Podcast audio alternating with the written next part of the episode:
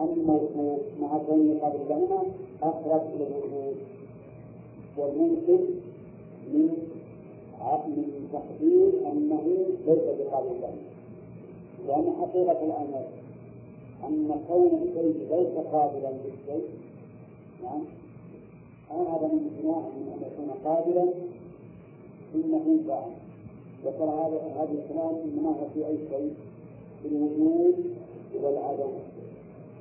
أما الجهل والعلم والحياة والموت والسم والثمن هذه ليست في الوجود والعدم، لأن يوجد أشياء غير موجودة في هذا الكتاب لأنها لا تملكه وليس من ملكتها أن تكون جميع أسماء فيها. قال المؤلف رحمه الله: وحينئذ فنفيهما مع كونه قابل لهما أقرب للوجود والممكن، وما جاز لواجب الوجود قابلا وجب له. يعني ترى المؤلف رحمه الله ما جاز لواجب الوجود، واعلم أنه ليس عندنا شيء واجب الوجود إلا إلا الله. إذا كان الشيء ممكنا وهو قابل لله، إذا كان الشيء ممكنا وهو قابل لله صار لا صار واجبا في حقه، ولهذا قال المؤلف وجب له. كل شيء ممكن في حق الله من اقتضاء من اقتضاء الكمال يكون حينئذ واجبا له. فالحياة إذا قلنا أنها ممكنة في حق الخالق تكون واجب، الشرع إذا قلنا أنها ممكن واجب، ونحن فهمنا مما سبق أن الثلاثة واجبهم يكون من السمع ممكن في حق الله إلا الممكن غير ممكن، لأنه يتقطع يتبنى عن الجدال، لكن إنما كان قدر المؤلف من هذا أمر ممكن، هذا أمر ممكن، وإذا كان ممكن أن يوصل السماء كان واجبا له. قال: لعدم توقف اختلافه على غيره. المعنى أن صفات الله عز وجل إذا كان قابل له ويكمل فإنها تتعين له، تعين له ليس لعدم توقف اختلافه على غيره، يعني أن اختلافه من لوازم ذاته بخلاف غير الخالق غير وجه الوجود، فإن اختلافه يتوقف عليه على غيره. الإنسان أي رب من جعل خلافه الله، إذا خلافه خالقا متوقف على نفسه الله، لكن حياته واجب الوجود وهم واجب الوجود وبشر واجب الوجود تتوقف على غيره الله ما تتوقف. فإذا كان واجب الوجود لازم أن تكون صفاته كذلك واجبة الوجود. فإذا جاز القبول وجب، إذا جاز القبول طبعا بالنسبة لواجب الوجود وجب أو وجب القبول، وإذا جاز وجود القبول وجب. كيف إذا جاز القبول وإذا جاز وجود القبول؟ قبل الفرق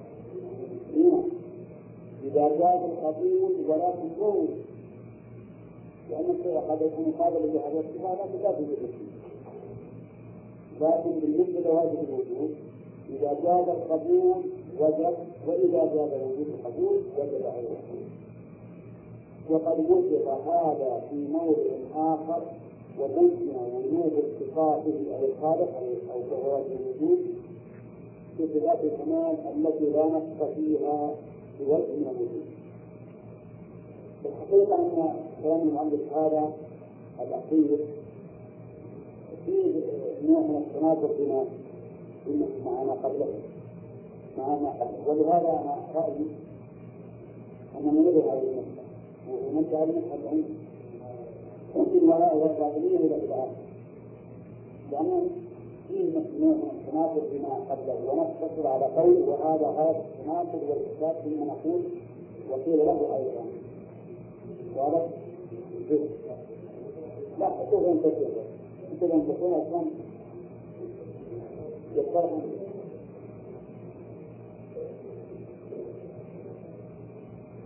طيب. وقيل له أيضا قيل له لنا لمن ينكر صفات الله في الوجود والعدم ويقول لا موجود ولا معدوم. إذا وأيضا اتفاق المسميين في بعض الأسماء والصفات ليس هو التشبيه والتنزيه الذي نفت الأدلة السمعيات والعقليات،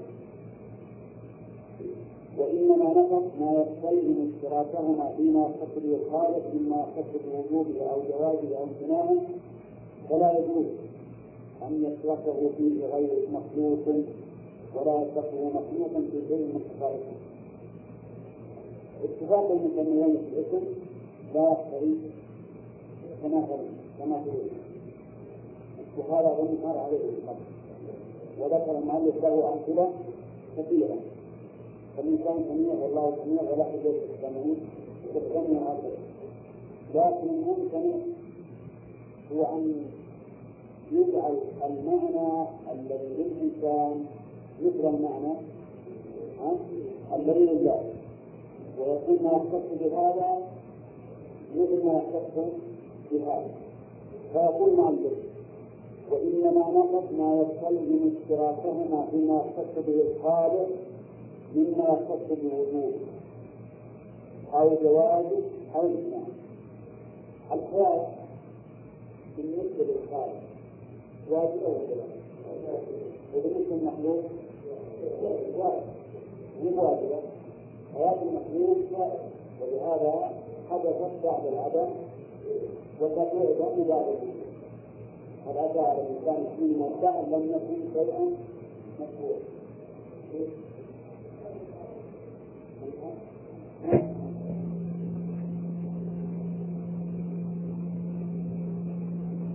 فيها الوقت في من وطمعيها على الجهال الذين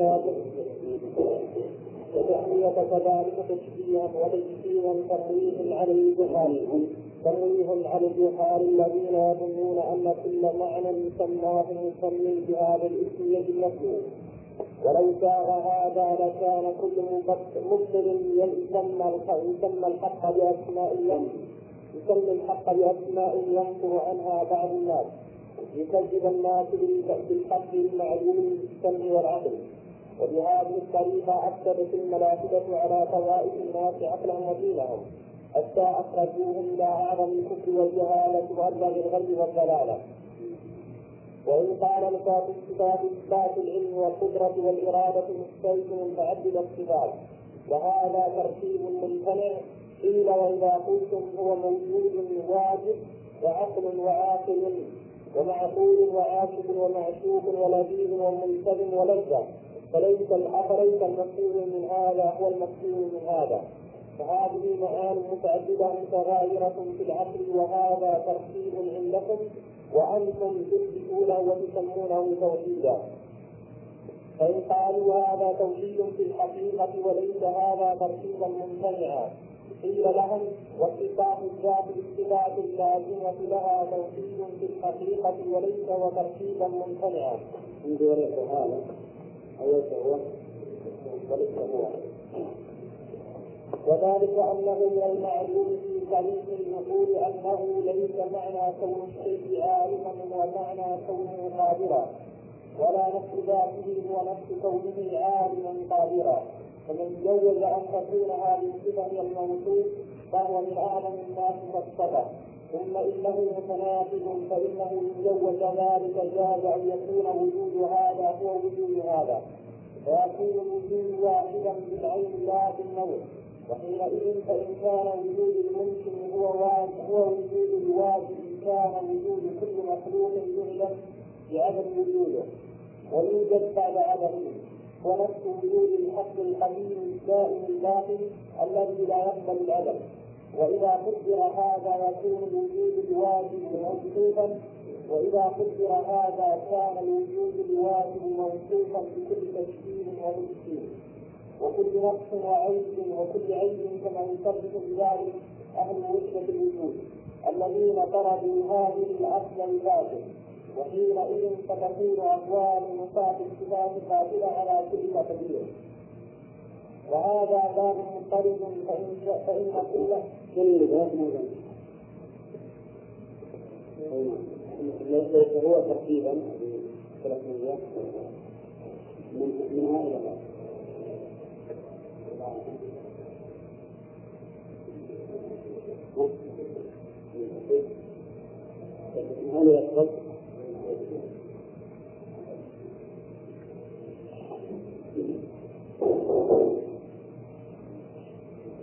هل يدخل نعم طيب الآن وهذا باب منفرد فإن كل واحد من الصفات لما أخبر بالرسول من الصفات لا إذا أخبر بالرسول من الصفات لا ينفي شيئا فرارا مما هو محذور إلا وقد أثبت ما يلزمه فيه نظير ما فر منه، فلا بد في آخر الأمر من أن يثبت موجودا واجبا قديما مستكبرا بصفات يميزه عن غيره ولا يكون فيها مماثلا خلقه، ويقال له هكذا القول في جميع الصفات، وكل ما تتبعه من الأسماء والصفات فلا بد أن يدل على قدر متواضع فيه من الحياة، ولولا ذلك ليس بهذا المعنى لا تنزيه تثبت علم ذلك السنة بغير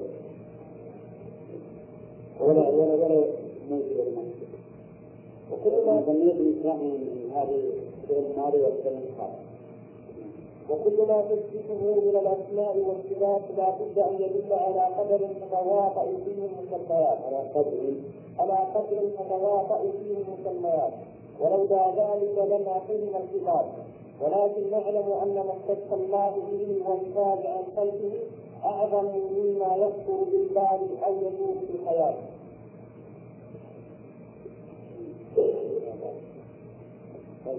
بسم الله الرحمن الرحيم، الحمد لله رب العالمين والصلاة والسلام على نبينا محمد وعلى آله وأصحابه أجمعين.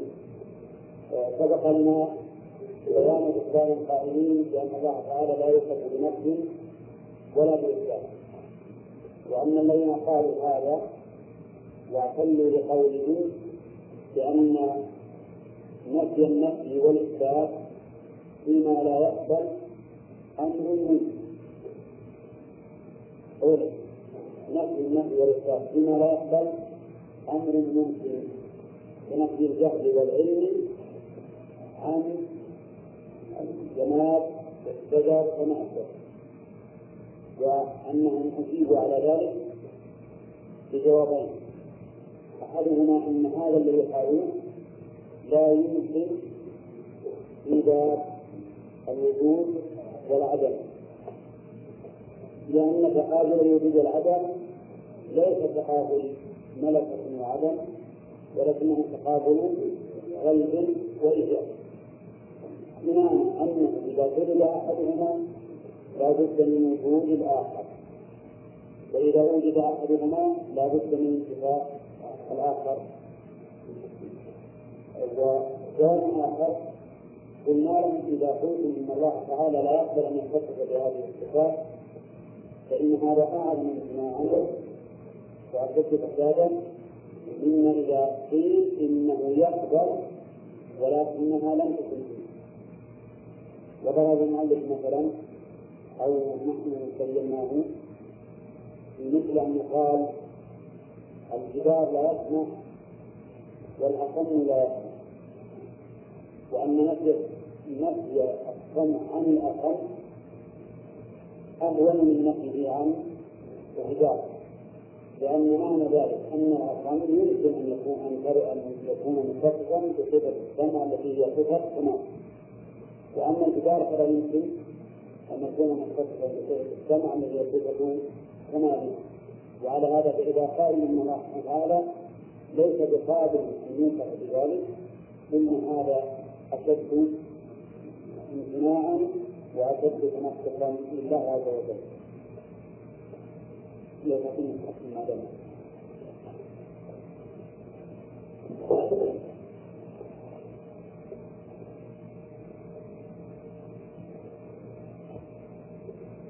يقال أيضا وبين المؤلف ما سبق وأن شرحناه اتفاق المسميين بالاسم لا يدل على اتفاقهما بما يختص به كل واحد، وضرب أمثالا كثيرة في أول هذا الكتاب.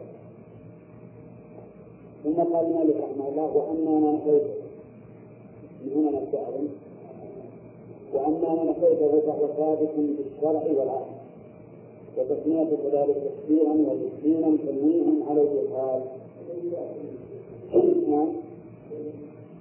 يقال للباطن ويقال لغير غيره، كل من نقص بالذات حتى الأشاعرة ينقضون هذا الكلام وحتى المساجد ينقضون هذا الكلام. وأما من كيف يعني أيها المحقق أو أيها الناس أيا كان نفسه، سواء كان نفسه كليا أو نفسا جزئيا، وسواء كان نفسا بما يمكن أو بما لا يمكن، يقول فهو ثابت بالشرع والعقل. أما ظهور هذه الصفات بالشرع وهذه الأسماء بالشرع فهذا أكثر من أن يخطر، وما أكثر الأدلة الدالة على وجود أسماء الله وصفاته. وأما وجود ذلك بالعقل فقد ثبت أن الأشعرية يثبتون من الصفات السبعة بالعقل، ويوافقون أهل السنة والجماعة في ذلك. وثبت أيضا وثبت أيضا أن أهل السنة والجماعة يثبتون من الأشعرية بالعقل أيضا، فيقولون إن دلالة العقل على ما نفيتم أو على بعضه على الأقل أعظم من دلالة ما ذكرتم، نعم، مثل الرحمة والحكمة وما إلى ذلك. يقول ذلك فهو ذلك من الشرع وتسمية كذلك تسميها وتسليما تنويها على الجهاد.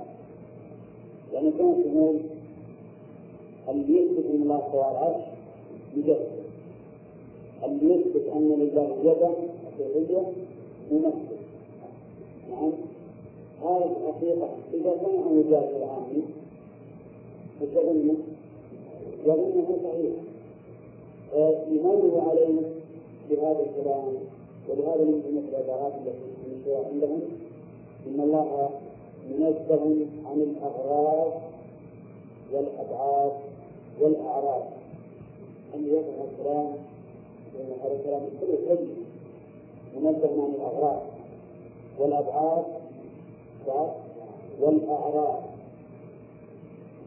الأبعاد يريدون بذلك اليد والوجه والعين وما أشبه، والأغراض الأغراض بالعين يريدون بذلك نفي الحسنى نفي الحسنى عن الله، والأعراض جميع الصفات مثل النزول والاستواء على العرش والبحث والغلب والرضا وما إلى ذلك، لأن هذه الأعراض تحدث وتزول، والله تعالى منزه عن هذه الأشياء.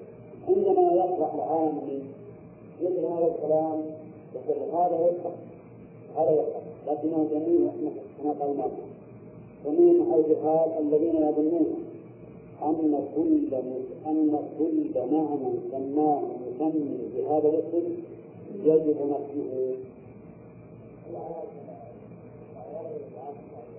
الأغراض بالغيب والأغراض والأبعاد. قال الذين يظنون أن كل مسمى أن كل معنى سماه مسمى بهذا الاسم يجب نفيه بهذا الاسم يشير إلى التنفيذ والتسليم، وهم يظنون في كل معنى سماه الإنسان تنفيذا أو سماه تحريما فإنه يجب نفيه، نعم. ولو صار هذا لكان كل معبد يسمي الحق بأسماء ينقل عنها بعض الناس ليسجل الناس بالحق المعلوم بالسمع والعقل، لكان كل مسلم نعم يسمي الحق بأسماء ينفر عنها بعض الناس ليكذب الناس بالحق المعلوم بالسمع والعقل. لو صار هذا أي لو زاد لو زاد يقول كل شيء يخالف ما نرى نفسه بدعيه، لكن كل واحد يريد أن ينصر الناس، نعم، يصف قولهم بالعين. الآن أهل السنة والجماعة عند أهل التعطيل يسمون يسمون مشبهة، وأهل السنة والجماعة عند أهل التكفير يسمون معطلة، فمن معطل معطل للنصوص واجب إطلاق النصوص على التكفير. قال وبهذه الطريقة أثبت الملاحدة على فوائد ما عقله ودينه حتى أخذوه إلى أعظم الكفر والجهالة وأبلغ العدل والبلاء. بهذه الطريقة ما هي طريقة ما؟ طريقة التنوير والزجر وتشبيه الحقائق أفسدت الملاحدة على الناس عقولهم وأديانهم حتى صاروا متشككين في الدين وفي العقيدة السليمة، وهذا لا يزال الآن لا يزال موجودا بالنسبة للملل. حتى الآن النصارى مثلا يشجعون على المسلمين فيما يتعلق بأحكام الإسلام، وكذلك اليهود، وكذلك الملاحدة كلهم يشبهون بمثل هذه السميات والعبارات التي يظنها أحكام الإسلام. وإن قارنوا بهذا الاتباع إثبات العلم والقدرة والإرادة والجنون فعجل الصفات وعجل، وهذا ترتيب منهم. لاحظ أيضا هذا طريق آخر لنفاذ الصفات. الطريق الأول الذي ذكره المؤلف أنه تشبيه وتمثيل. الطريق الثاني يقولون إثبات العلم والقدرة والإرادة، يعني غير من الصفات مستلزم وعدد الصفات، أن يكون الموصوف له علم بعد قدرة والإرادة وسمع بصر حياة وما إلى ذلك. وهذا ترتيب ممتنع. ترتيب ما ترتيب يعني ما يمكن الآن لما أثبت ثلاث صفات فاخترت كل صفة مع الأخرى في موصوف واحد. قالوا هذا يستلزم تعدد القدماء بناء على أن تعدد الصفات يلزم منه تعدد الموصوف، يلزم هذا أن تتعدد الآلهة، وهذا ضد التوحيد. يقول المؤلف نقول لهم وإذا كنت هو موجود واجب، هم يصفون له بأنه موجود ويصفون بأنه واجب الوجود. كذلك بعضهم يصف الله بأنه عاقل وعاقل ومعقول، يقولون له عاقل، هذا يعني أن الجبر الخلق هو العقل. فقد ما قالوا على الصهيوني لأن على الصهيوني ما رأى إلا أخيرا، لكنهم عندهم أن الجبر الخلق عاقل، ويقولون أيضا مع ذلك هو عاقل عاقل معاه ومعقول بالنسبة لغيره، عاقل عاقل معقول. هذا ترتيب الوقت ترتيب. تعالوا نقول عاقل ومعقول، وهؤلاء غلاة الصوفية الذين يصفون الله بالعشق، يقولون انه عاشق من الاولياء ومعشوق من الاولياء ولذيذ ومنكسر ولذة. هذا ايضا عند عند بعض الصوفية لان كلمة العشق واللذة وما الى ذلك هذا من غلاة الصوفية، يقولون ان لا تعالى موصول بهذه الصفات. يقول الشيخ الاسلام نقول لكم اذا قلتم هذا أفليس المفهوم من هذا هو المفهوم من هذا؟ المفهوم مما قلتم هو المفهوم مما نفيتم؟ الجواب نعم بلى.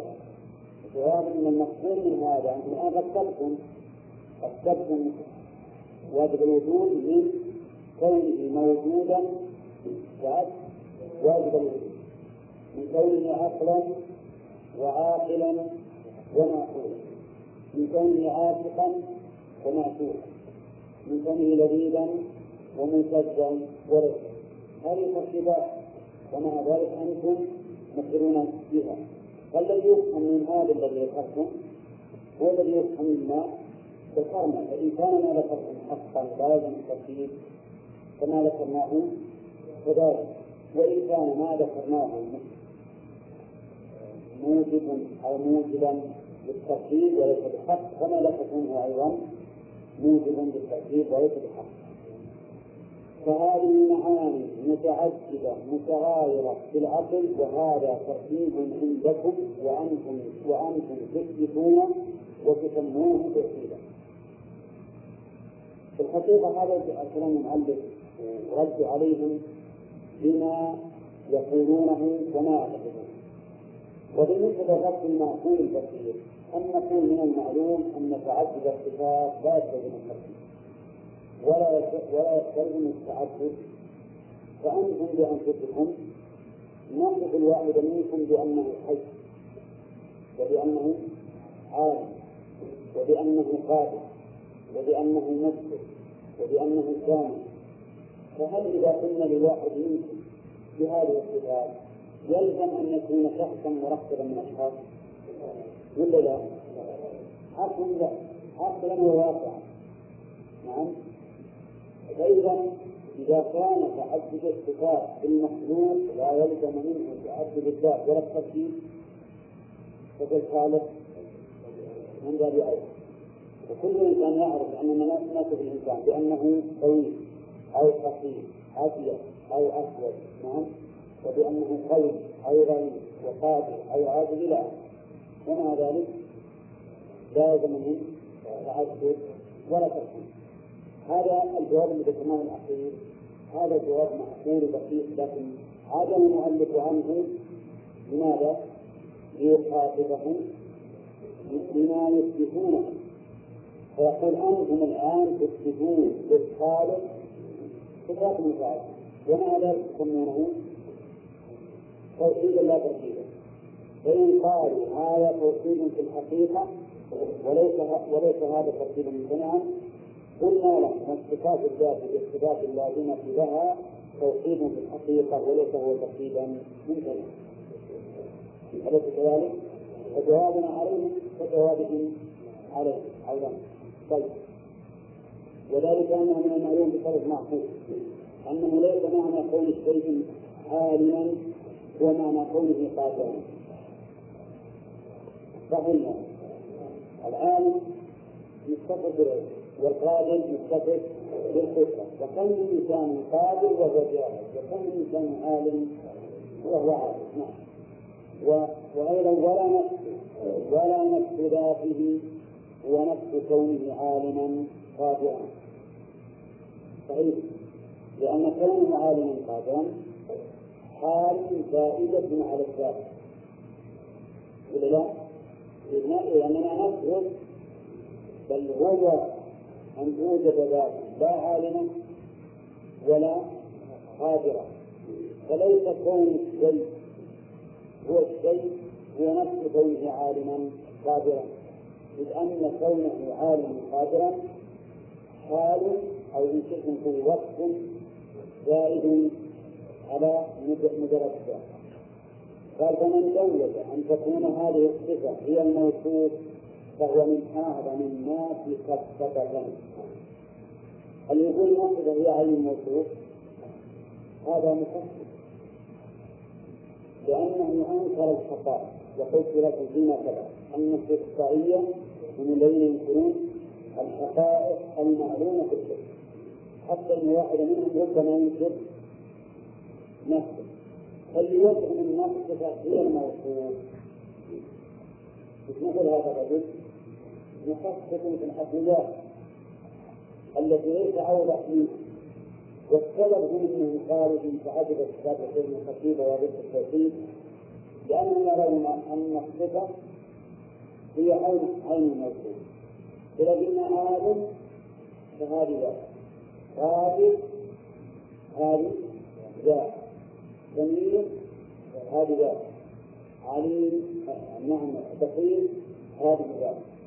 إذا كنا إذا وقفنا الخالق بأربع صفات كم كل واحد أربعة، وهذا القول الذي قالوه لا شك أنه باطل ولا أثر فيه، وهو كما قال المؤلف قد سبق إنكار بالحقائق المعلومة في الكتب.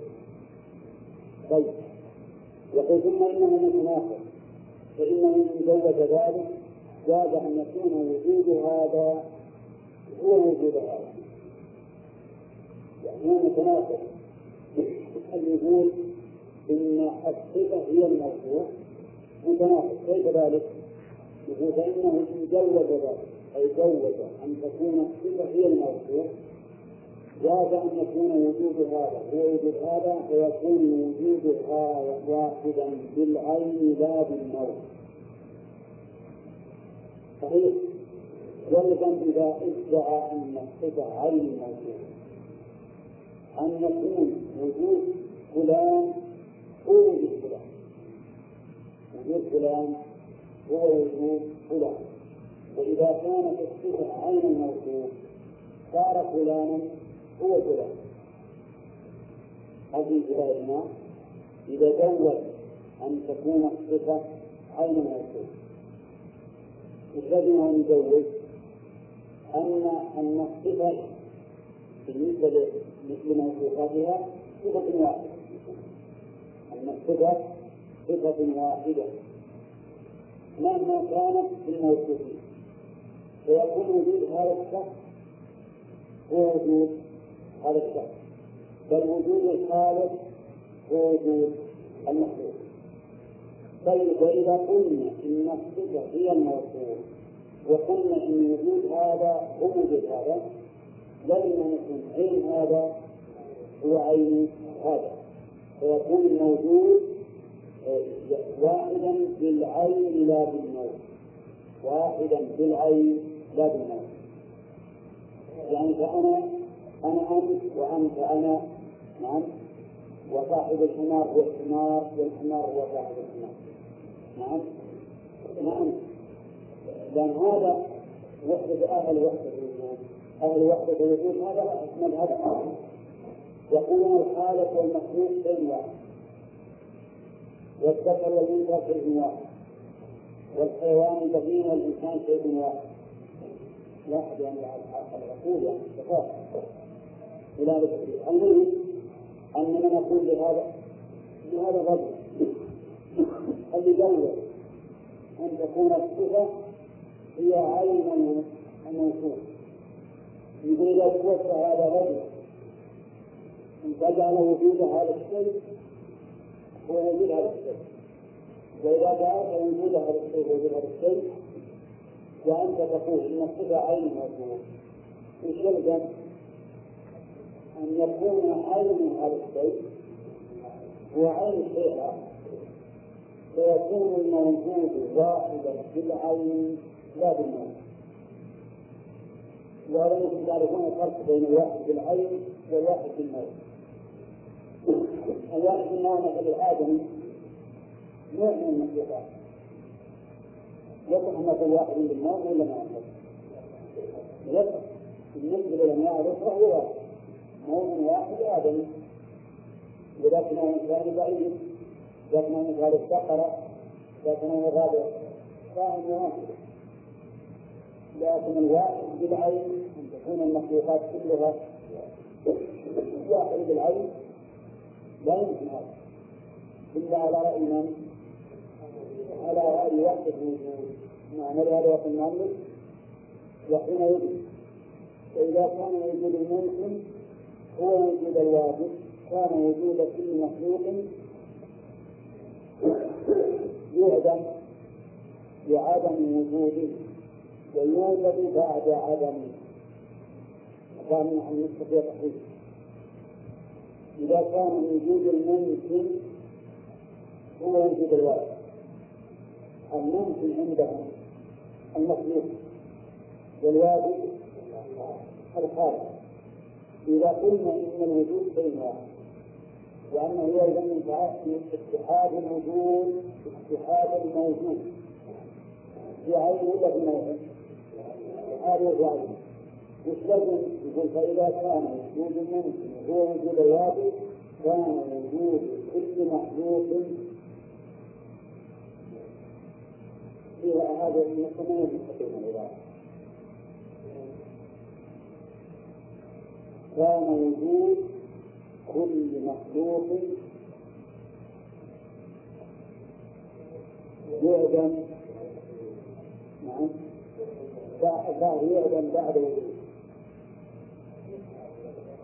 من موجود إلا بعد وجود كان يقول كل مخلوق يعدم بعد وجوده، هذا ويوجد بعد عدمه بل ما قبل ما بعده. إذ كان وجود كل مخلوق يعدم بعد وجوده.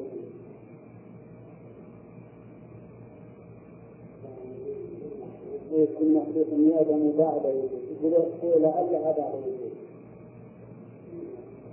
لا، عندما يعدم بعدم وجوده.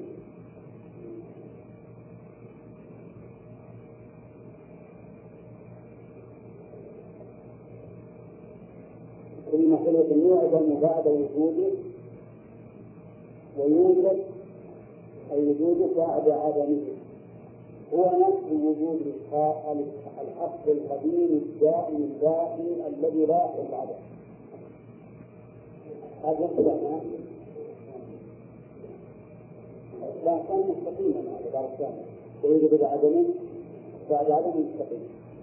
هذا الإجابة إذا الآن وصلنا إلى أن الوجود واحد بالنسبة لمن؟ للممكن والواجب. إذا كان الوجود واحدا بالنسبة للممكن والواجب، صار وجود الإنسان بعد عدمه ثابتا، لأن الواجب وهو الخالق لا يعلم، وكان وجود الإنسان قبل أن يوجد ثابتا أيضا ثابتا ما دمنا نقول إن الوجود شيء واحد، الوجود شيء واحد، لكن ما كان الإنسان معدوما موجودا قبل أن يوجد وموجودا بعد أن بعد أن لأننا نقول إن صفة إن صفة الوجود والموجود شيء واحد بالعين لا بالموجود، وعليه ووجود الله هو وجود المخلوق ووجود المخلوق ووجود الله، فيلزم من ذلك أن يكون المخلوق موجودا وهو معدوم، وهو معدوم هذا لا يستطيع أنت قال مالك.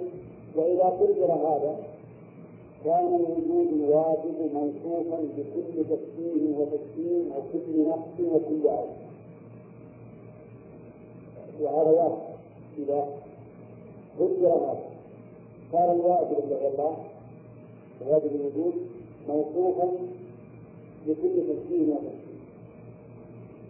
لأنك جعلت وجود الخالق هو وجود المخلوق وجعلت الخالق هو المخلوق، وهذا تشبيه لله أعلم تشبيه وأعلم تسليم وأعلم نقص أيضا، لأن الواجب الله يجب عليه الخالق هو نفس الكلاب والحمير والخنازير والذئاب والسباع وغيره، وهذا لا شك من أعظم ما يكون لتنفس الخالق. والغريب أن هؤلاء يريدون أن يفروا من من التشبيه ويقولون بما هو أصلح لأعظم منه.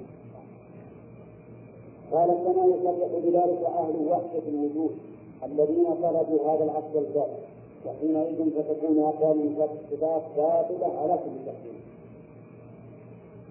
وصحيح أن مهما كان مهما حاولوا فأقوالهم باطلة. خلاصة هذه الفقرة أن تعود إلى أي شيء؟ إلى إثبات قوله بأن تعدد الصفات يلزم منه تعدد المنصوص والترتيب، وهذا مخالف للتوحيد. أجابهم المؤلف رحمه الله بجوابين. الجواب الأول أنكم أنتم تقولون بتعدد الصفات، فتقول واجب تعد واجب الوجود، وتقولون أنه عاقل وعقل ومعقول، وتقولون أنه عاشق ومعشوق، وأنه لذيذ ولذة ومنكر، فهذه كلها صفات، ومع ذلك تزعمون أنه توحيد، وتقولون إننا نحن أهل السنة والجماعة إذا كنا ببعض الصفات لسنا موحدين وأنتم موحدون، فإذا يلزم يلزم فيما نقولون نظير ما يلزمكم فيما أشركتم، فإما أن تنفذ الحق الجميل وإما أن تنفذ الجميل. ثانيا نقول إذا قلتم إن الصفة هي عين الموصوف وأنه يلزم من تعدد الصفة تعدد الموصوف، فقولكم هذا قول مخالف لجميع الخلق. كل نعرف أن الصفة ليست عين الموصوف، ليست عين الموصوف إلا لا كل يعرف أن العلم ليست للعالمين إلا لا، بل كل من يعرف أن العالم ليس هو الذات، لأن العالم وصف زائد على الذات، وأنتم إذا قلتم ذلك لازم أن تجعل الوجود فلان هو وجود فلان. ثم ننتقل إذا إذا إذا كانت الصفة هي الموصوف لازم أن يكون فلان هو فلان، وحينئذ نرتقي ويكون المخلوق هو عين الفاعل. وبهذا نصل إلى القول بوحدة الوجود، إلى القول بوحدة الوجود، ونصل أيضا إلى أن نصف الله بكل تشكيل وتفصيل ونصف وعين. طيب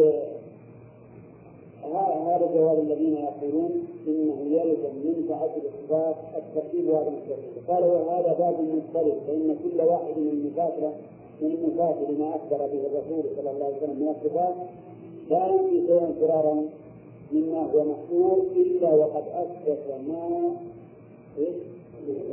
ما يظن فيه نظير ما ما تقبله، فلا بد في آخر الأمر من أن يثبت موجودا واجبا قديما متصفا بصفات تميزه عن غيره ولا يكون فيها مماثل لخلقه. قوله فلا بد في آخر الأمر، في آخر الأمر من أن يثبت، هل هذا هو الواقع؟ يعني أنهم يثبتون هذا بعد أن يناظروا؟ لا، لكنه لا بد أن يثبت من حيث الحجة القائمة عليه، لا بد أن يثبت من حيث الحجة القائمة عليه. أما أن ينقاد لهذا الحجة فهذا أمر دون خط الحساب، ما يمكن، لأنهم ما زالوا على باطله. هذا الانتباه. فقول مالك رحمه الله فلا بد في آخر الأمر باعتباره باعتبار إقامة الحجة عليه، لا بد أن يرجع ويثبت موجودا مستقلا لإقامة تميزه عليه. لكن حقيقة أن ذلك لم يكن وما زالت هذه الأقوال موجودة الآن وما زال لها متمسكون بها. فيقال له هذا القول في جميع الصفات وكل ما أثبته من الأسماء والصفات وكل ما تثبته وما أثبته ما تثبته من الأسماء والصفات فلا بد أن ندل على قدر تتواضع فيه المسميات، ولولا ذلك لما كلها الخطاب.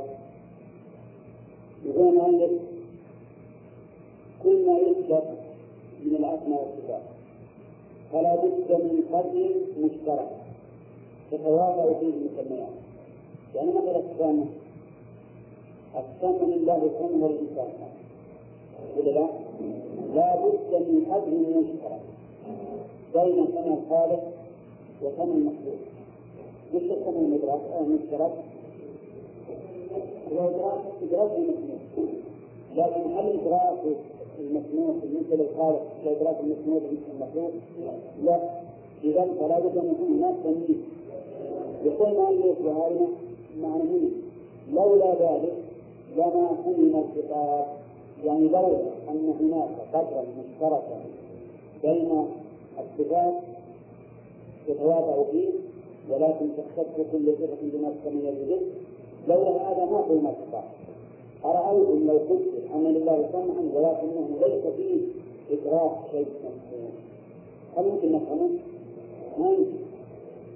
في الجنة نقل ورمان وفاحش وما إلى ذلك وثياب، نعم، هل هذا النقل والرمان والفاكهة فيه قدر مشترك بينه وبيننا في الدنيا؟ ها؟ إيه، لكن فيه قدر مشترك. لولا القدر المشترك بين هذا وهذا ما فهمناه أبدا، فمن بنشوف المعنى ولا بنشوف المقصد، نعم، لكن حقائق ذلك لا تشرك حقائق ما في الدين، لا تشرك حقائقه، لأن الله يقول فلا تعلم نفس ما أخفي لهم من قرة أعين جزاء بما كانوا يعملون. لا المؤمن بالمعنى الأعم، بالمعنى الأعم لا بالمعنى الأعم، حتى الهيئة عندما يكون هذا قد تكون نجد هذا الشكل، وما نجد الآن رمان وبرتقال مختلف كل منهما واحدة بنفسه، إنما معنى القدر المشترك المعنى الأعم.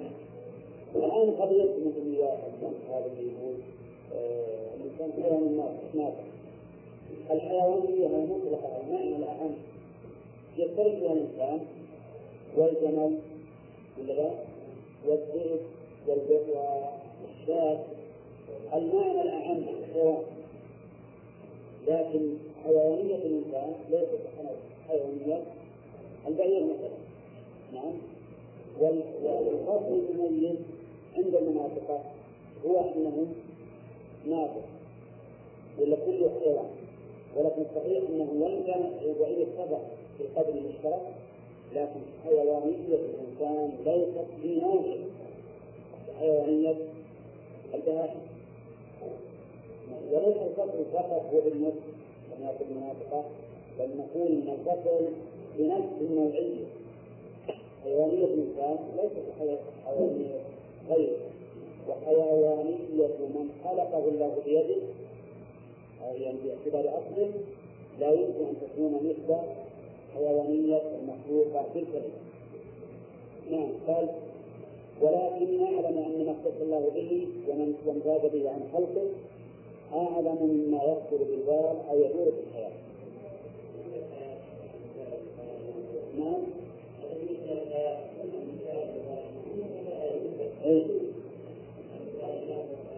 الذي يخطر جسده لا نفسه ولا الذي يخطر.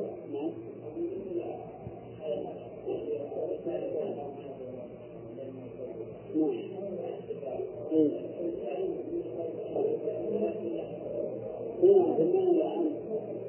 تكون عملية خير، لكن تقدير الخير غالب أنها موجودة، وكذلك القدرة والسمع والبصر واليد واليد والعين والأسواق كل هذه خرجت في أصل المعنى لكن تختلف.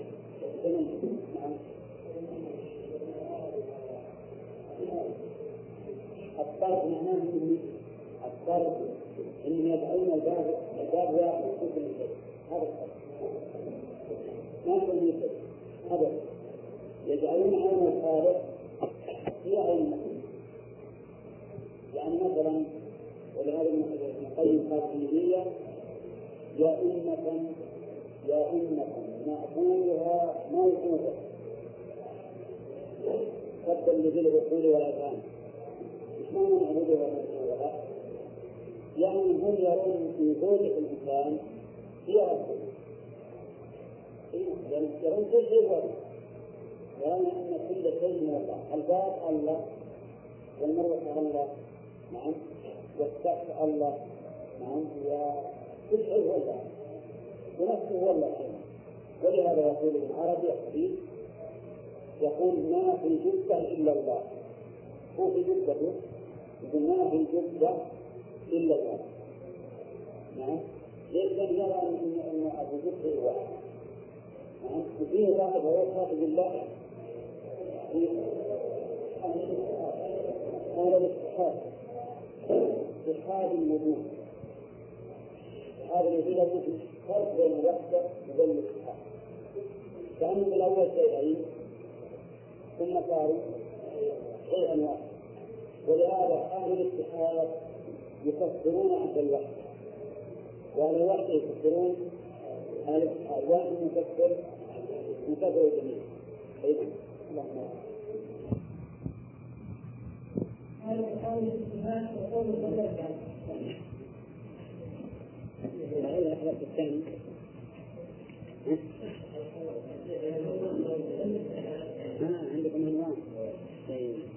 لا نعمل قوله بالصفات وقوله بالذات، أن يقال القول في الصفات والقول في الذات، فإن الله ليس كمثله شيء لا في ذاته ولا في صفاته ولا في أفعاله، فإذا كان له ذات حقيقية لا تنافي الجواز، والذات متصلة بصفات حقيقية لا تنافي الصفات. فإذا قال السائل كيف استوى على العرش، قيل له كما قال ربيعة ومالك وغيرهما رضي الله عنهما: الاستواء معلوم والكيف مجهول والإيمان به واجب، والسؤال على الكيفية بدعة، لأنه سؤال عما لا يعلمه البشر ولا يمكنه للرجال خالص. وكذلك إذا قال كيف ينزل ربنا إلى السماء الدنيا، قيل له كيف هو. فإذا قال لا أعلم كيفيته، قيل له ونحن لا نعلم كيفيته. من العلم كيفية الصدق، يستلزم العلم كيفية النصوص، وهو فرع له وسائل له. كيف تطالبني بالعلم بكيفية سمعه وبصره وتسميعه واستوائه ونزوله وأنت لا تعلم كيفية ذلك؟ وإذا كنت تقول من نفس الأمر تستوجب الصفات الشمال لا يماثلها شيء، فسمعه وبصره وكلامه ونزوله واستواءه في في نفس الأمر، وهو متصف بصفات الكمال التي لا يشابهه فيها سمع المخلوقين وبصرهم وكلامهم ونزولهم واستواءهم. وهذا الكلام لازم لهم في العقليات وفي تأويل السمعيات، لأن من أثبت شيئا ونفى شيئا بالعقل إذن أوجد في منفاه مصلحات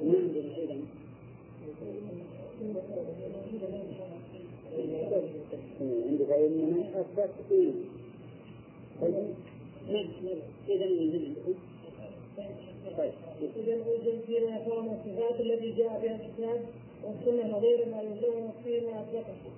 كما طولب بالفرق بين المحذور في هذا وهذا نجد بينهما فرقا، ولهذا على وجد مفاهيم بعض الشباب دون بعض الذين يجيبون فيما نقول ان التفويض او ان التاويل المخالف لمقتضى الله قانون مستقيم. بسم الله الرحمن الرحيم. بعد ما سبق من جراء المؤلف على كل الاقسام الثلاثه، وهم الذين يسبقون بعض الصفات وينكرون بعضا ويثبتون جميع الأسماء، وهؤلاء من؟ هل يثبتون جميع الأسماء وبعض الصفات دون بعض؟ نعم. وكذلك أيضا أجاب عن الذين يثبتون الأسماء دون الصفات وهم مبتدئة، وأجاب عن الذين ينكرون الأسماء والصفات وأجاب عن النقيضين، وهؤلاء هم الغلاة من الفلاسفة وغيرهم. نعم. أجاب عن هؤلاء كلها بإجابات لا يمكن التخلص منها لهؤلاء، وكل هذا تابع للأصل الأول، وهو أن القول في بعض الصفات والقول في بعض. قال وهذا يتبين بالأصل بالأصل الثاني. عندكم أدلة هذه ولا لا؟ ماذا عندكم؟ عندي هذه. أيوة طيب لا تقول. وهذا يعني ما ذكر. لا ما عندي المعنى. نعم. لا بس وهذا يتبين بالأصل الثاني، وهو أن يقال القول في الصفات كالقول في الذات،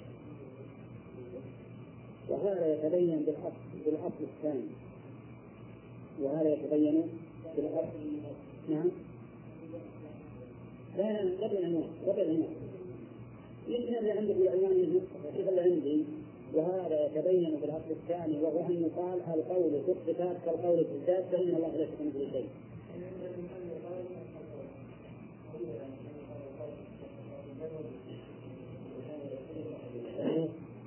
طيب وهذا يتبين في الأصل الثاني، وهو أن يقال القول في الصفات كالقول في الذات، وهذا المشار إليه الأصل الأول، وهو أن القول في بعض الصفات كالقول في بعض الآخر. يتبين أيضا ويتضح بشيء آخر، وهو أن القول في الذات كالقول أن القول في الصفات كالقول في الذات. كيف القول في الصفات كالقول في الذات؟ يعني أننا نقول في الصفات كما يقول هؤلاء في الذات، فإن الله ليس كمثله شيء، لا في ذاته ولا في صفاته ولا في أفعاله. نتكلم هذا من ذلك ليس كمثله شيء، لا في ذاته ولا في صفاته ولا في أفعاله، لا أحد يشابه الله في شيء من ذلك. والأمر في هذا ظاهر، من يستطيع أن يخلق شمسا أو قمرا أو نجما أو ذبابا أو بعوضة؟ لا أحد يستطيع. هذه من أفعال الله لا أحد يستطيع. من يستطيع أن يقول للشيء كن فيكون؟ لا أحد يستطيع. إذن هذه من صفات الله، وذات الله تعالى أعظم من أن يحيط به، فليس كمثله شيء. فإذا كان له ذات حقيقية لا تناسب الزوال، فالذات متصفة بصفات حقيقية لا تناسب الصفات، واضح؟ حقيقة. نعم، نقول لهذا الملك للصفات أتثبت لله ذاتا فيقول لا، سيقول نعم ولا لا؟ لا ولا نعم؟ لو قيل له أثبت لله ذاتا سيقول نعم، ما يمكن يقول لا، لأنه لو قال لا لكفر وصرح بكفره. نحن نفى الخالق وأثبت لله ذاتا، نقول له هل هذه الذات التي أثبتها لله تشبه ذات المخلوقين؟ سيقول لا. ليش؟ لأنه إنما فر من إثبات الصفات خوفا من التشبيه التمثيل، فسيقول لا لا تشبه ذات المخلوقين. نقول له القول في الصفات كالقول في الله، إذن فلله صفات لا تشبه صفات المخلوقين. ولهذا يقول فإذا كان له ذات حقيقة لا تنافي الثواب، فالذات متصفة بصفات حقيقة لا تناسب سائر الصفات، واضح؟ طيب، لدينا في شيء آخر، أثبتنا صفة لكن هل نثبت كيفية الصفة؟ لا، أيضا ما نثبت تكليفا لهذه الصفة.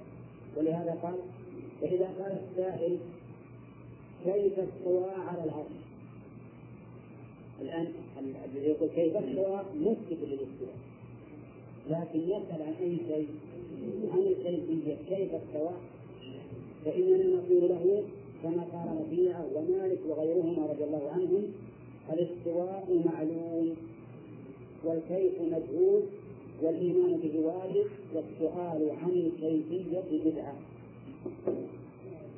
نعم، طبيعة شيخنا شيخ مالك، طبيعة بن عبد الرحمن،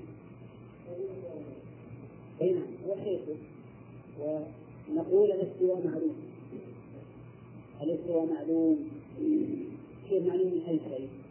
من حيث المعنى، من حيث المعنى معلوم. الاستواء في اللغة العربية تأتي بمعنى على وارتفع، وبمعنى استقر، بمعنى استقر.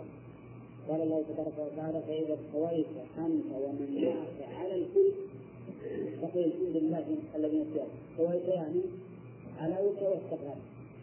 وقال تعالى: لتستووا على ظهوره ثم تذكروا نعمة ربكم.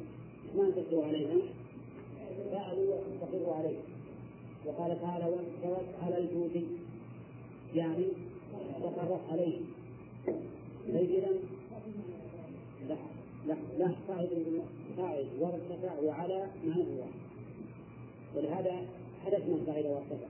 نعم، في كتب الاختلاف أربعة معاني: ارتفع وصاعد وعلى واستقر. لكن صاعد وارتفع وعلى معنى واحد، فنكتفي بالعلو الذي هو معنى على، فنقول هذا واستقر، معنى استوى على واستقر. طيب، إذا الاستواء معلوم من أي وجه معلوم؟ من حيث المعنى، لأن معناه العلو والاستقرار. كلما رأيت استوى في اللغة العربية مع الذات جعل، فإنما معناها العلو والاستقرار، ولا تأتي بغير هذا المعنى. وقلنا له الكيف مجهول، وهذا الكيف معلوم، الكيف مجهول يعني له كيفية لكنها مجهولة، يعني ما ندري كيف الكيف. وفي اللفظ المشهور الكيف غير معقول، غير معقول، وهذا الأمر مجهول، لكن كان المؤلف نقله بالمعنى أو من هذه المروي عن ربيعة أن مالك المروي عنه غير معقول، يعني أنه لا يمكن أن يعقل ويدركه العقل. نعم، كما أن الشرع لم يأتي به أيضا. الإيمان به واجب، ليس واجب الإيمان به، لأنه جاء في كتاب الله وأجمعت عليه الأمة، واجب الإيمان به. والسؤال عن كيفية بدعة. طيب لماذا؟ لأنه سؤال عما لا يعلمه البشر ولا يمكنه الإجابة عنه. هذا التعليم من المؤلف فيه نظر حقيقة. السؤال عنه بدعة ما نقول لأنه لا يمكن يقول إليه لأن ولا يمكن يعلمه البشر، لأن هذا التعليم يقتضي أن يكون الجواب والسؤال عنه تكلف، سؤال عنه تكلف محاولة بالمشاهد لأنه ما يمكن يعلمه البشر. لكن يقول السؤال عنه بدعة لأنه لم يسأل عنه الصحابة والسلف الصالح. هل سأل الصحابة؟ هل سألوا هذا هذا السؤال رسول الله صلى الله عليه وسلم؟ لا.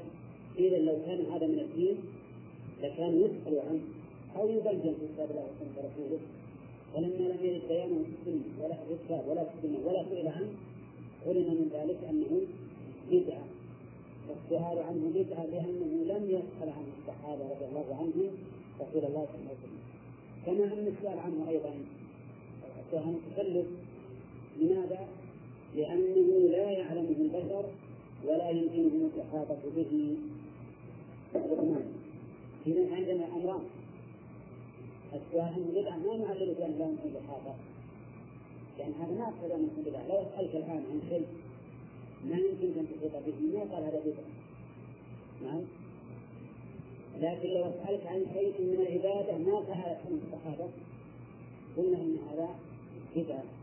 على كل حال الآن صار الاستواء معلوم، علمه المعنى والكيف مجهول، والإيمان به واجب، والسؤال عنه بدعة يعني عن كيفيته بدعة كما قال الشيخ رحمه الله. وكذلك إذا قال لك إذا قال لك كيف ينزل ربنا إلى السماء الدنيا قيل له كيف هو، فإذا قال لا أعلم كيفيته قيل له ونحن لا نعلم كيفية نزوله. هذا يجب جواب من الآخر. إذا قال لك كيف ينزل الله إلى السماء الدنيا بالأول أتى بكلام مالك إن الكيف مدعوه، هنا أتى بإلزام الحكم نقول له كيف هو بذاته، كيف يقول بضمان كيفية، نقول له إذا كنت لا تعلم كيفية فكذلك أيضا لا تعلم كيف نزوله، لا تعلم كيف نزوله. ولهذا قيل له ونحن لا نعلم كيفية نزوله، إن العلم بكيفية الصفة يستلزم العلم بكيفية الموصوف وهو أن يتابع الله. صحيح هذا ولا لا؟ عندي وكذا ما شاء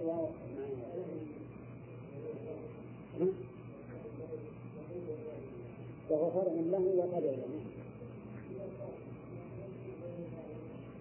إذا قال هذا الناس الذي ينفي الصفات بحجة التشريع، طيب نقول له العلم بالصفة بشكل العلم بالموصوف، لأنك إذا علمت الصفة وهي صفة لشخص مثلا يستلزم أن تعلم الموصوف، لأن الموصوف عبارة عن علم متصفة بصفات، فإذا علمت هذه الصفات لازم من ذلك أن تعلم العين المتصفة بها أو الذات المتصفة بها. فما دامت الذات لا يمكن العلم بها فكذلك الصفات لا يمكن العلم بها، لأننا لو فرضنا العلم علمنا بصفات الله أو بكيفيته كيفية الصفات لازم من ذلك أن نعلم هذا الموجود. نعم. يقول فكيف تطالبني بالعلم بكيفية سمعه وبصره وتقليمه واحتوائه ونزوله وأنت لا تعلم كيفية ذاته؟ صحيح هذا دين. ويطالبني باللازم تعلم كيف ينزل، كيف يستوى، كيف يتكلم، كيف يفعل، وهو بنفسه لو سمعهم كيفية ذاته وش يقول؟ يقول لا.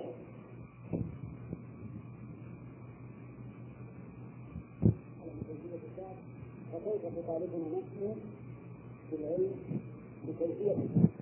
لو علمنا كيفية الصفات لازم ذلك أن نعلم كيفية ذاته، وهذا الشيء عندك مستحيل.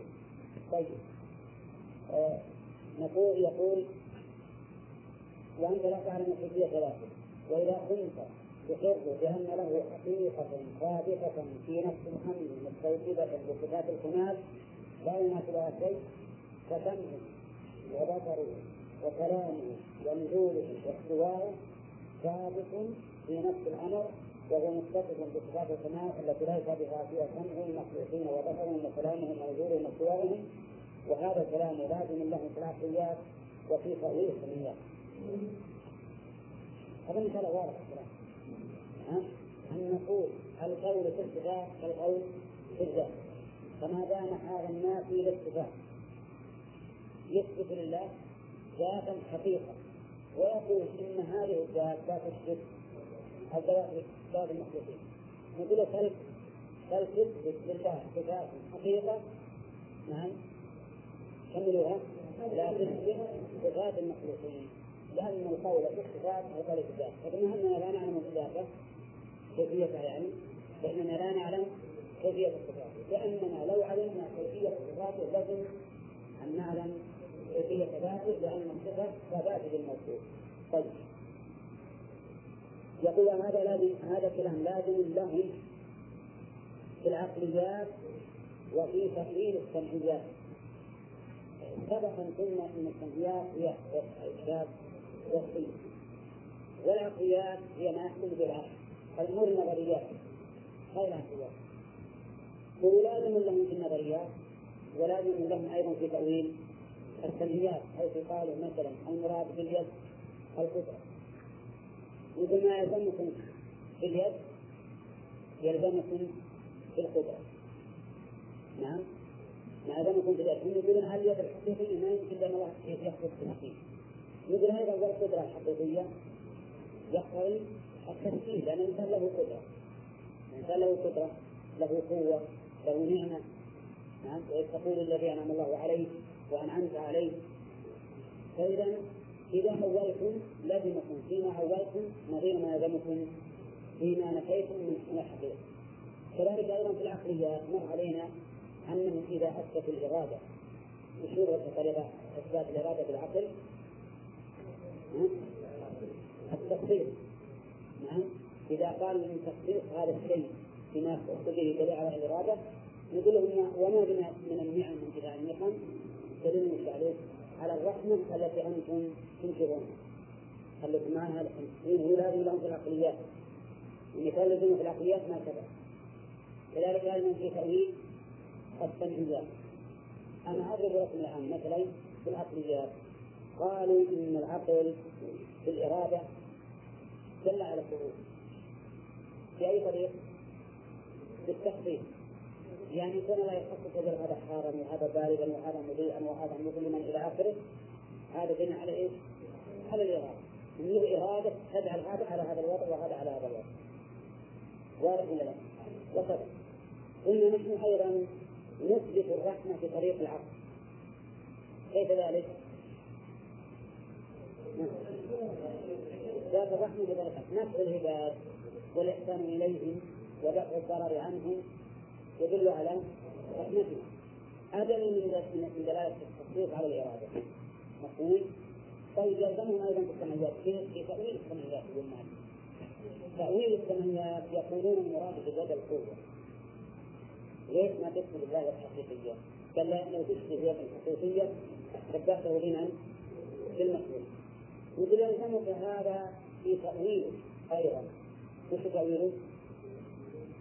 اليد بالقوة مثلا أو بالقدرة، يقول أيضا المخلوق له قوة وله قدرة.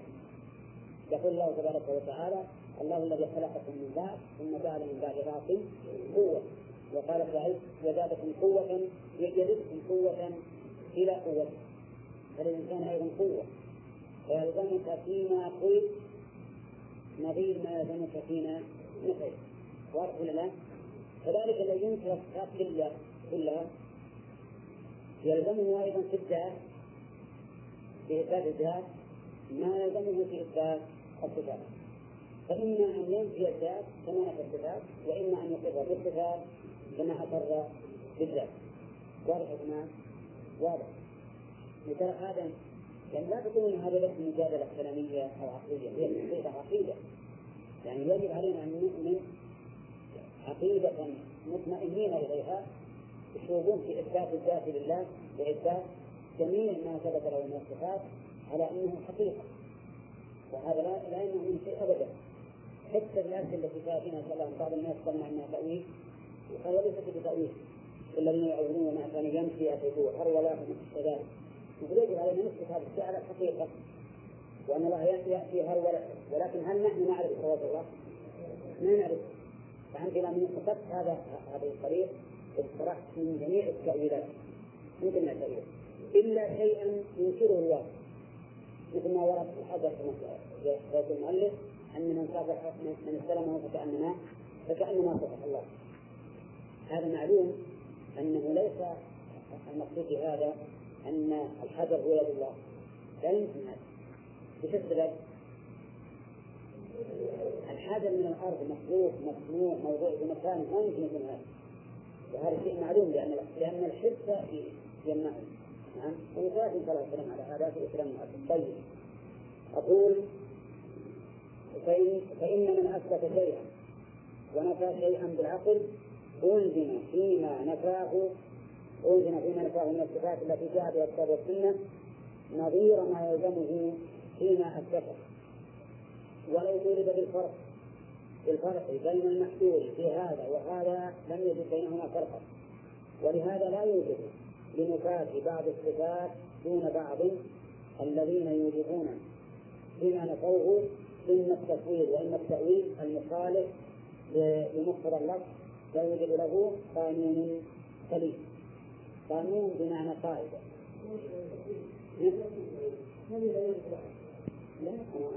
هذا في عادة ببدء الكلام أنا حتى الفعل ببدء الكلام، ولهذا لا يوجد. أنا قلت أن لا يوجد قانون على عشان تعرفون أن قانون هذا نائب فاعل يوجد ها فاعل، وإعادة العامل بالبعد بينه وبين المعمول هذه واردة في القرآن. لا تحسبن الذين يفرحون بما أتوا ويحبون أن يحمدوا بما لم يفعلوا استهزاء فلا تحسبنهم بمفازة من العذاب. المعنى لا تحسبنهم بمفازة، لكن عند العامل بسنابله لبعده، لأن لا تحسبن إبعاد العامل ما تدري شيء متعلق هذا الشيء بينهم. على كل حال أنا حتى لا بحسب هذا كنتم تلاحظون هذا الملاحظة هي مقبولة، لكننا أعدنا هذا من الجزء لأجل أن تعرفوا أن كلمة قانون مستقيم هي نائب فاعل لا يوجد. ومعنى قانون مستقيم؟ القانون معناه القاعدة التي يرجع إليها، ومنه القوانين الوضعية بسمونها من القوانين هي قواعد يرجعون إليها في الأحكام. الحاصل أن المراد أن الذين ينكرون بعض الصفات ويثبتون بعضا ليس لهم قانون مستقيم يعني قاعدة مستقيمة. فإذا قيل له لما تعودتم هذا وأخرجتم هذا والسؤال فيهما واحد لم يكن لهم جواب صحيح، فهذا تناقضهم بالنفي وكذا تناقضهم بالإثبات. فإن من تأول النصوص على معنى من المعاني التي يثبتها فإنهم إذا صرفوا النص عن المعنى الذي هو نصه إلى معنى آخر لازمهم في المعنى المنصوص إليه ما كان يلزمهم في المعنى المنصوص عنه. فإذا قال قائل تأويل محبته ورضاه وغضبه وغضبه وسخطه هو إرادته للثواب والعقاب كان ما يلزم في الإرادة نظير ما يلزم في الحب والمحب، نظير ما يلزم في الحب والمحب والرضا والسخط، ولو فسر ذلك بمسؤولاته وهما يخلقه من الثواب والعقاب فإنه يلزمه في نظير ما تضمنه، فإن الفعل لا بد أن يكون أولا بالفعل ولا بالفعل؟ بالفعل.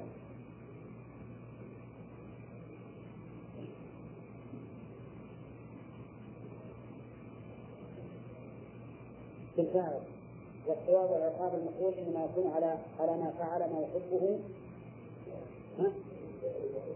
إنما يكون على فعله على فعله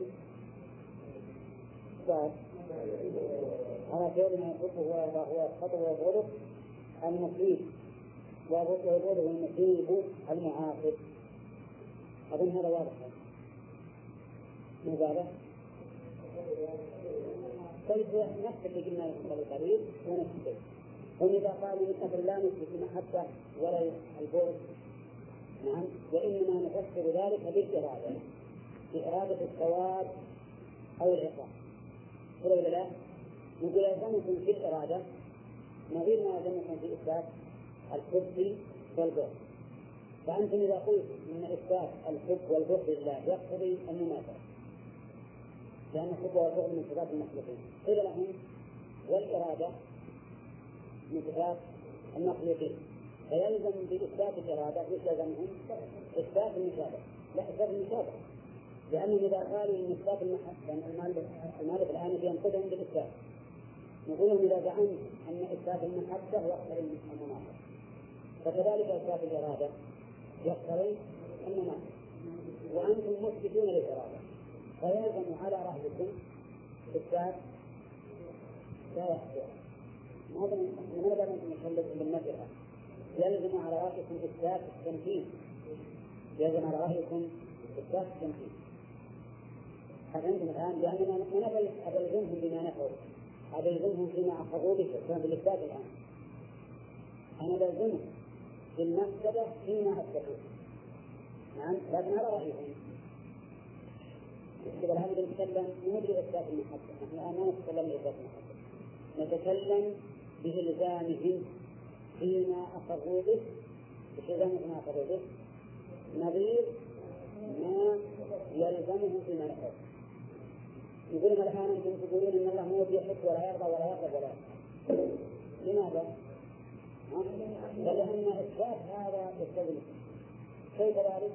قال لأن الذي يحب ويرضى ويسخط ويرضى هو المخلوق، نقول لهم هذا الكلام ليس بصحيح، لأننا نقول محبة الخالق طريق به وكذلك غلطه يدك به كما مر عليه، واضح؟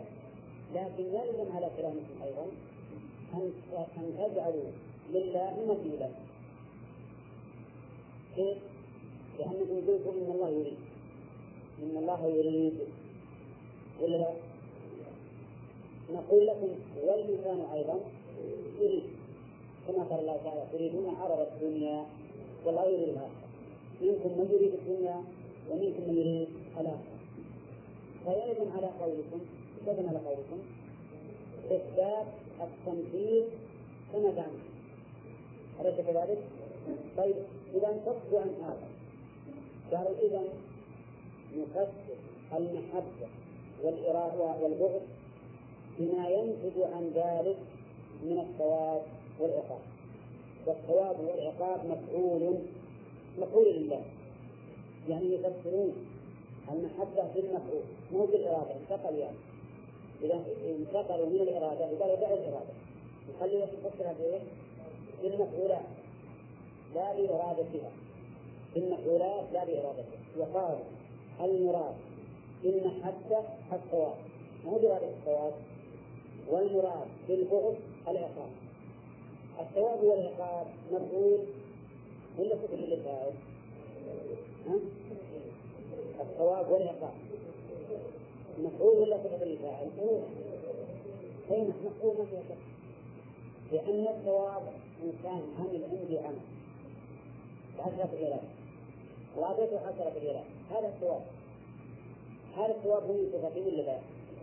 لا مو من صفته، الإثابة مو صفته، لكن نفس الثواب مفعول لي وليس من صفته، صراحة عطته هي وراح، لو كان هذا من صفته لكان معناه بشكل مستقبل، هذا ما هو من صفته، هذا ليس، هذا الثواب شيء دائم من فقد فيقولون نحن نفسر المحبة بالثواب والغضب بشيء بالعقاب، لماذا؟ لأجل أن ينفكوا عما ألزمناهم به، يعني قلنا لهم أن إذا تكفل بالإرادة وقابل بالتفسير، قالوا لا ننتقل عن هذا التفسير ونفسر بأي شيء بالثواب والعقاب، وأظنكم قرأتم في في الجلالين في قوله يحبهم ويحبونه قال يثيبهم، يثيبهم فسر المحبة بأي شيء؟ بالثواب، فرارا من أنه لو قال يريد ثوابهم لألزم بالإرادة أن يكون ممثلا، قال ما أدري أخلي المحبة ثوابا، والثواب مفعول دائم ليس من صفة الله، النجيب. المؤلف رد عليه البعض يقول ولو فسر ذلك بمسؤولاته وهو ما يخلقه من الثواب والعقاب فإنه يلزم ولو فسر ولو فسر فسر من المؤول فسر ذلك بمسؤولاته وهو ما يخلقه من الثواب والعقاب فإنه يلزمه فيه يلزمه ها؟ يلزمه أخرج واحد يتكلم يلزمه طيب لذلك نذير مكرمين ذلك عندي خاصة ولا ولا لأن يلزمه في ذلك فإنه يلزمه في ذلك نذير مكرمين في ذلك شوفوا أي في ذلك التكفير كيف التكفير؟ تكفير هذه الصفات بالمفعولات تكفير هذه الصفات بالمفعولات طيب لزمه نذير مكرمين فإن الفعل لا بد أن يكون أولا بالفاعل سهولة الفعل الصواب ما يكون صواب حتى تكون كتابة ما يكون صواب حتى تكون كتابة إذن اتصاف الفاعل بالمفعول سابق على وجود المفعول فمتى أقروا بأن الله بأن لله ثوابا وعقابا لازم أن يقروا بأنه مفيد ومعاقب وأنه موصوف بصفة الإجابة وبصفة العقوبة ولهذا قال والثواب والعقاب نقول إنما يكون على فعل ما يحبه ويرضاه ويسخطه ويبغضه المصيب المعاقب شوف المصيب فهذا صفة المعاقب كذلك أرجو انتباه جماعة وهذا ما كنت أظن الصعب عليه جدا نعم لا موضع أولا عندنا في مثال المحبة عند أهل السنة والجماعة ما هي؟ صفة حقيقة على معناها ولا لا؟ لكنها خلق بالله نعم طيب هذا التأويل أولها إلى وجهه مرة يقولون المراد بالمحبة إرادة الثواب إرادة الثواب ومرة يقولون المراد بالمحبة نفس الثواب عرفتم الآن؟ الذين فسروا المحبة بإرادة الثواب يلزمهم بالإرادة مثل ما يلزمهم بالمحبة إلى إن قالوا إن المحبة تقبل التنفيذ قلنا لهم ما الإرادة تقبل التنفيذ فهمتم ولا لا؟ بس الذين قالوا فسروها بالثواب بالثواب مو بالإرادة إرادة الثواب بالثواب نفسه لماذا؟ تخلصا من من إلزامهم بالإرادة ما يلزمهم بالمحبة كما لأنكم تلزموننا بالإرادة إلى آخر الإرادة أن نكون ممثلين إلى نفس هذا نفس ذلك بالثواب والثواب مفعول يعني شيء دائم عن الفاعل الثواب شيء مفعول دائم عن الفاعل ليس صفة الله ولا لا؟ وواضح لابن المفعول أن المفعول دائم عن الفاعل ها؟ أن المفعول دائم عن الفاعل واضح عندما أبي بيته سنة وصلته له هذا البيت مش يسمى يسمى مبنيا يسمى مبنيا أليس كذلك؟ السلام ورحمة الله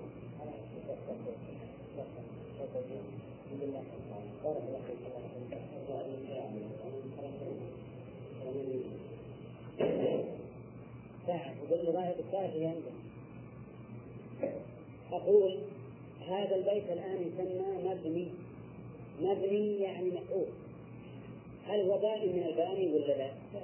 بائن منه الثواب الذي يجيبه الله تعالى من يحب بائن من الله يكتب ولا بائن؟ بائن الحمد لله الآن إذا فسروا المحبة بالثواب صحيح أنه من حيث الظاهر انفصلت عن الله ولا لا؟ ولا ينفصل لأن المفعول شيء بائن عن الله لكننا نقول لهم هل يمكن مفعول بدون فعل؟ دوله. ما يمكن يوجد مفعول بدون فعل إذن اتصاف الفاعل بإحداث المفعول لازم على وجود المفعول متى وجد المفعول فلا بد له من فاعل ولا بد للفاعل من فعل، وحينئذ يكون أثبت لله صفة الفعل، ولا لا؟ حينئذ يكون أثبت لله صفة الفعل، فنقول أنتم الآن أثبتم لله صفة فعل، فهل تقولون أن هذا الفعل مثل فعل المخلوقين؟ لا، نقول لازمكم أن تقولوا، ما دام أنكم تقولون ما يمكن يوجد فعل، ما يمكن يوجد صفة المخلوق تثبت لله إلا وهي مشابهة، إذا يجب عليكم أن يكون الله تعالى مشابه للمخلوق أو أطلقتم له فعلا أو أطلقتم له فعلا.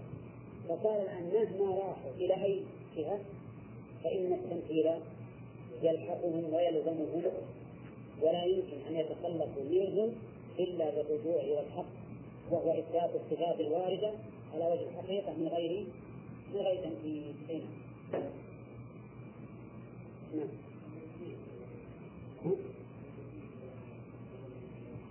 هنا هي بس نعم لا هي صفة فعلية، صفة فعلية مثل ما نقول إن الله تعالى الناظر المحيي المميت. هل من هذه الحالة جماعة فهمتم الآن؟ ترى هذه لا تقول أنها فهمنا وأنها فهمنا، لأن طبعا يتناقشون فيها سواء نفس بتسمية القادم أو بعده، لابد أن تناقش. فصار الذين يثبتون بعض الصفات بعض الصفات بحجة أن إثبات إثباتها، الذين ينفون بعض الصفات بحجة أن إثباتها يستلزم التشريع، يلزمهم يلزمهم فيما أثبتوه، لأن الآن بنتكلم عنهم في باب الإثبات، يلزمهم فيما أثبتوه وشو نظير ما يلزمهم فيما نفوه، كذا ولا لا؟ المحبة قال المراد بها إرادة الثواب، قلنا لهم يلزمكم التمثيل، يلزمكم التمثيل إذا تستخدموها بالإرادة، أولا لماذا؟ لأن للمخلوق إرادة، وأنتم ما قررتم من وصفه بالمحبة إلا حكم المخلوق له محبة، تقولون إثبات المحبة يستلزم التمثيل، يقول إثبات الإرادة يستلزم التمثيل على رأيكم، عدلوا عن هذا، وقالوا نفصل المحبة في الثواب، والثواب شيء منفصل، ولا لا؟ الثواب شيء منفصل عن المفيد، عن المفيد، فهو أمر دائم منه، فلا تلزموننا الآن في التمثيل، لأننا فصلناه في الثواب وهو منفصل عنه. ماذا نقول؟ ماذا نقول عنه؟ نقول طيب الثواب مفعول، ولا لا؟ فهو مفعول، لأن الله هو المثيب له، فهو مفعول، والمفعول لا بد له من فاعل، والفاعل يقوم به الفعل، فلا يمكن يوجد مفعول إلا وقد قام الفعل بالفاعل قبل وجود المفعول، ولا لا؟ فإذا يلزمكم الآن التمثيل، حيث أثبتم أن الله أن لله فعلا، فإن للمخلوق أيضا فعلا. كرام الكاتبين يعلمون ما تفعلون، يعلمون ما تفعلون، فأنتم الآن وضعتم في التمثيل، إذا ما وش تسوون الآن؟ لهم نظر ولا لا؟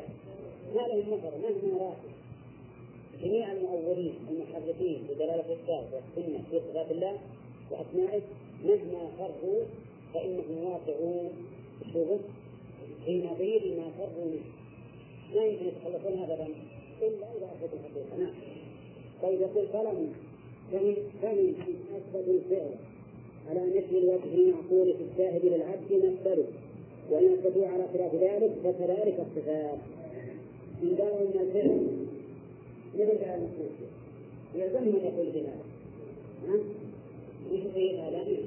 طيب من قالوا لا الفعل على غير الوجه المعروف عند العبد يقول كذلك أيضا الصفات، لا ذلك الصفات، إذا نحن نتكلم على خلاف ذلك فكذلك الصفات. الله أعلم.